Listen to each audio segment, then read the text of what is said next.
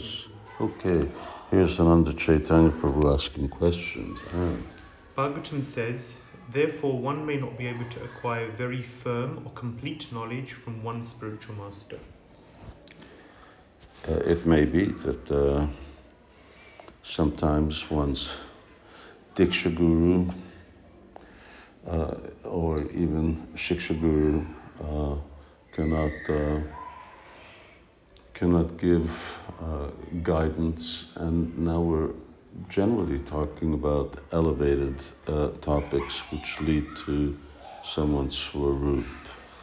I mean, the example is Jiva Dharma, where I think his name is Raghunath Das, where he at a, he gives instructions, and at a point, certain point uh, when it's about uh, hearing uh, Rasa Tattva in detail, then he sends his two disciples uh, to Jagannathpuri and to hear from Dhyanachandra Goswami, I think, to, to hear from Dhyanachandra Goswami.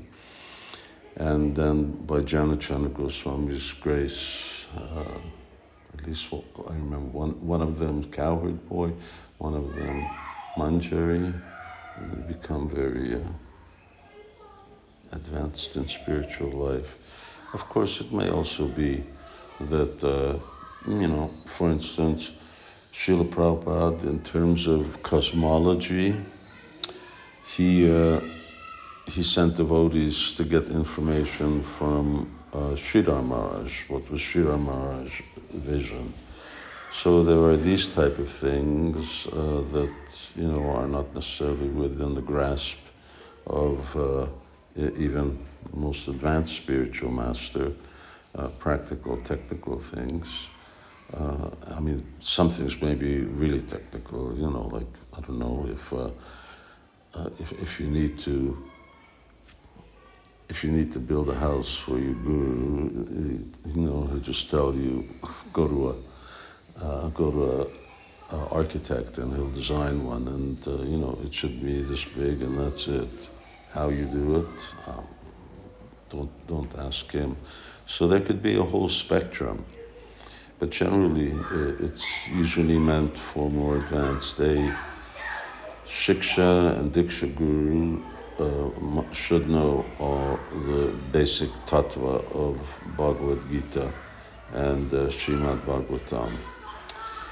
And it may also be that uh, a guru is in a certain uh, rasa, and uh, he doesn't feel himself qualified, and he's actually really not, in one sense, uh, able to direct his disciple uh, who uh, really has the inclination to be, say, in Madhurya Ras.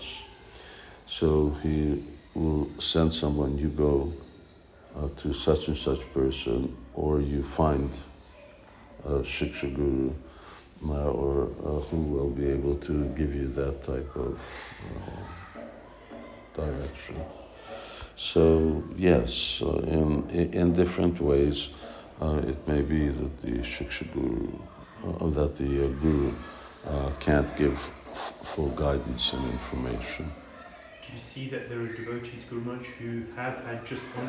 Do you see that there are devotees who have had just one spiritual master and? and Yeah, and then there's in Srimad Bhagavatam, Vishwanath, uh, in one of his commentaries says, but uh, uh, he, he talks about that one, there may be other gurus, many gurus. I think uh, it's I think it's in the eleventh canto, and I think it's about the avadhuta. And there he says, uh, but personally, uh, I've had one guru my whole life. So That's that's another uh, example where, you know, one guru serves all the purposes of a disciple. Uh, it doesn't mean that the guru is deficient. Uh, it uh, it may mean different rasa. Uh, it uh, it may just mean that practical things are there. Uh, and it, it may be that uh, high philosophical topics, one may not want to comment, someone wants to ask about, uh, you know, what's the origin of the jiva. I don't really want to get into that, but if you want to know more, uh, and if you want to hear parts, then you can go to such and such. I think, I think that's good. Uh, I think that's, do you have any more questions on this point? Okay, well then, uh, let's leave it at that. I will do the Hungarian. Hare Krishna, everybody out there from Sridhar Mayapur. And uh, as you can hear, we are above the playground. It's not meant to be the playground, but for children, everywhere is a playground. Uh, and let them play. Let, uh, let, let the children play and roll in the dust of the Dham. Hare Krishna.